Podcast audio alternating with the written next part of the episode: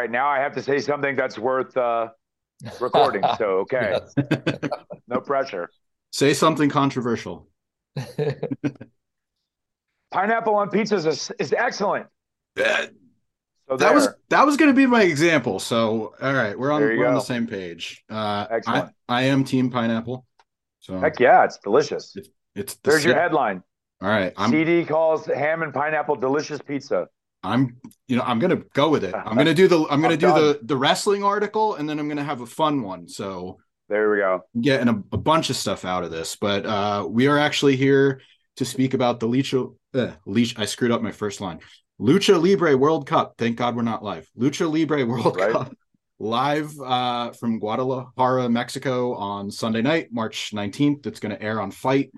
For those that can't be there in attendance, uh, you are representing Team United States. It's yourself, Sam Adonis, and Johnny Caballero, Johnny gimmick name, however you know him. I, I will not name. I will not read the whole list, but Yeah, uh, John Hennigan, Morrison, Nitro, et cetera, et et cetera, cetera, is, et cetera. is part of your team. Uh, Yes. I think the timing's appropriate. Not only uh, is this the first event in, uh, I believe it's six years, but uh, the World Baseball Classics going on right now. I feel like Oh, okay. there's a lot of talk about uh, why players are representing what country and why it's a matter of pride. Do you, I mean, maybe you don't, maybe you're not seeing the same media I am, but do you feel that sort of same sense of pride in representing your country and representing the United States in a in a tournament like this that doesn't take place every year? Well, I, I, haven't seen the media, so this is news to me. But um, I am proud to have been chosen to represent the United States. Um, I feel like uh, AAA has the opportunity as one of the top wrestling promotions in Mexico to pick any three American wrestlers it wants to to represent the United States of America, and for me to be chosen out of such a wide array of possibilities uh, is an honor. And um, yeah, I'll definitely take that seriously when I step into the ring. And to step into the ring with uh, Johnny Caballero and Sam Adonis by my side, I feel like it's a very eclectic mix. But with our experiences, uh, I feel like we're a very strong team in this in this entire in this entire tournament. Basically, what the baseball players were saying was like, here's why I chose to represent this because they can pick like, oh, well, this is where my relative was born and Sure, you know, like instead of where you were born or where you gotcha. Would Or expect- reside, that sort of thing. I see. Yeah. I see. so Yeah, well, I, I think, well, so the difference between their situation and ours is that they obviously have the the opportunity to choose where they play, whereas the promotion AAA picked the picked the participants, chose the teams, and like I said, to be chosen by such an illustrious group for this tournament, um, you know, they've seen they've seen countless American wrestlers come through AAA, countless great wrestlers, and to be chosen as as a representative of the United States this year, that that means something to me. So I mean, it's uh, we've got we've got a big we've got a big shoes to fill, but I, I feel like I said, the three of us with our experience, our varied experiences between the three of us, I feel like we're a very strong team in this. Yeah, and you look at the lineup, like there's the dream team, Hijo del Vikingo. He just Yep. just got announced for a match on Dynamite with Kenny Omega, so there's plenty of attention on him right now. Psycho Clown, Josh Alexander's doing great things with Impact and the World Heavyweight title over there. Mhm. Uh, I feel like uh, people are gonna hopefully pay attention to uh, Campio de Mundo, Team Rest of the World. You have two Okay. competitors from Qatar and uh, Bhupinder Gujjar from uh, Impact from India. So Right. maybe giving and you you have you know Mexico, United States, Canada, uh, Japan, all of these sort of wrestling strongholds where I feel like this could maybe be a team to watch where you've been hearing about India's market building, Qatar, the Middle East. Like I feel like uh, you know maybe fans are tuning in to see a name like yourself or see certain teams, but they're going to walk away surprised by maybe some of the people they aren't familiar with too. Very possible. I mean, this these opportunities when they come to uh, wrestlers that don't have the spotlight on them like I've been fortunate to have over my career, or John, or um, you know Vikingo, uh, you know Josh Alexander, those people that you've mentioned.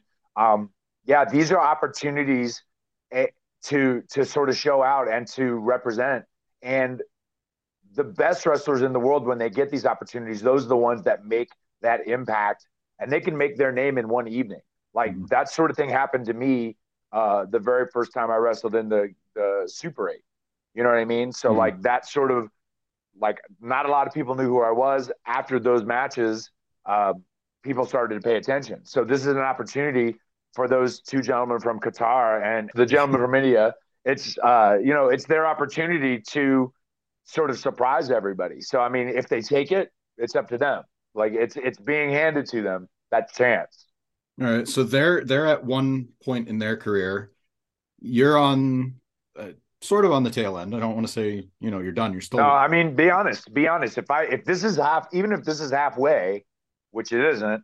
No. If this was halfway, I'm on the second half. So I mean, yeah, I mean, but, I'm at the tail end. I'm I'm I, I'm aware enough. You're not going, you know, like you're not on a retirement tour or anything like that. You're still active, competing at a high level. I, I'm gonna get into that in a in a minute or so, but sure. You're also working backstage with AEW. I believe you're in a talent relations role. Correct. So you're sort of assuming like a player coach role now where maybe in the past it was like okay you're you're done in the ring. We're going to make you a coach. You're right. not doing that. So do you go into matches that you do take now and you know maybe like do you go in with a scouting mentality? Like hey maybe i can find another guy that we could bring in to the fold so to speak? Not really. Not really. I honestly i feel like the people that we're interested in are people that are making their name i i, I don't feel like i'm going to be surprised by someone on the independents myself like the people that tony likes and the people that tony gets excited about signing i feel like those people are already making their name they're getting their spotlight on their own. And he likes to sort of fan the flame of someone who's starting to break out on the independent scene. So like I, I very rarely feel like, oh, I've never heard of this guy. I'm wrestling tonight. Perhaps he's the next Kenny Omega. I don't mm-hmm. I don't mm-hmm. feel like that's the thing.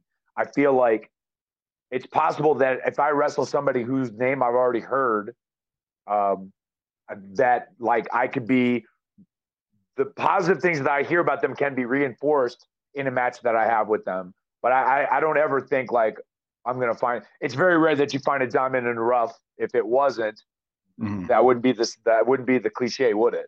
You know. Mm-hmm. So, I when I was doing research, and one of the you know kind of one of the reasons I did ask that was because I know you did some work for Defy not too long ago. It felt like it was a lot more recent than it was, and it you know, it it really wasn't too too long ago. I believe it was October right. or November, but I'm kind of mentioned it before. Like you're staying busy, competing at a high level. I didn't realize that you have already had, and this is according to Cage Match. You've had 12 matches so far uh, with AEW, Ring of Honor, and Warrior Wrestling. Uh, there's one that is listed under Curry Man. I don't know why that's there, but yeah, I, I don't know. I get I get mixed up with him for a yeah, lot. Everyone knows Samoa Joe. I don't know why they do that to me, but okay. They do they do have similar builds and frames. So sure, sure, know, sure, sure. I could see it. It's in the jawline. Yep. But uh yeah, so other than that, uh they're gonna have to fix their website. But yes. uh uh 12 matches so far. You know, you are done with uh SCU and you know you have the like it's a rule now or a stipulation that you can't you and Kaz like you guys can't team anymore. Right. Did you go into competition uh coming back to compete in Ring of Honor and AEW like did you have the mentality like hey I'm going to go to singles? Did you like ever think you would want a team with somebody because I know more recently you've been doing a couple tag matches. Like what was sort of the approach it's 100% selfish. It's 100% selfish. I want to try and continue to perform as much as I can. And understanding that we've got such a full roster and, you know, television time being limited, um, my opportunities won't always happen on AEW television, and I recognize that, and I mm-hmm. understand it, and I'm not sad about that. I mean, I wish I could be on television more often, but I understand why I'm not. So I want to continue to perform as much as I can. Um, so I was doing a lot of stuff with Defy, doing stuff with Warrior. Um, I, re- I, just last night had a match in North Dakota for a, a wrestle a young man by the name of Kevin Ku, who is a, a, a very good young talent. Mm-hmm. Um, so yeah, these are things. These are things that I want to continue to do, so I could still sort of scratch that performance itch. Like I'm not 100% ready to hang it up, and and there will come a time when I am. I, I I know, and like you said, I'm at the tail end of it, so it's closer than. It's closer than, yes, 100%. It's close. I know it's coming soon. It's a knock on the door that I can expect anytime. But until that happens, I'm going to try and stay at the top level that I can at my age. And if I can work with the young guys at AEW, great. If I can work with young guys on the independents and sort of if I can find out stuff about them that reinforces like whatever good uh, reputations they may already have, great. Um, yeah, I mean, honest, but I, like I said, it's 100% selfish. I want to perform because that's what got me into this. I, I didn't want to get into professional wrestling with the idea like, oh, you know what? I can't wait to be behind the scenes. I, mm-hmm. I still like to be in front of the camera. And I'm going to keep doing that as long as I can until until the wheels fall off.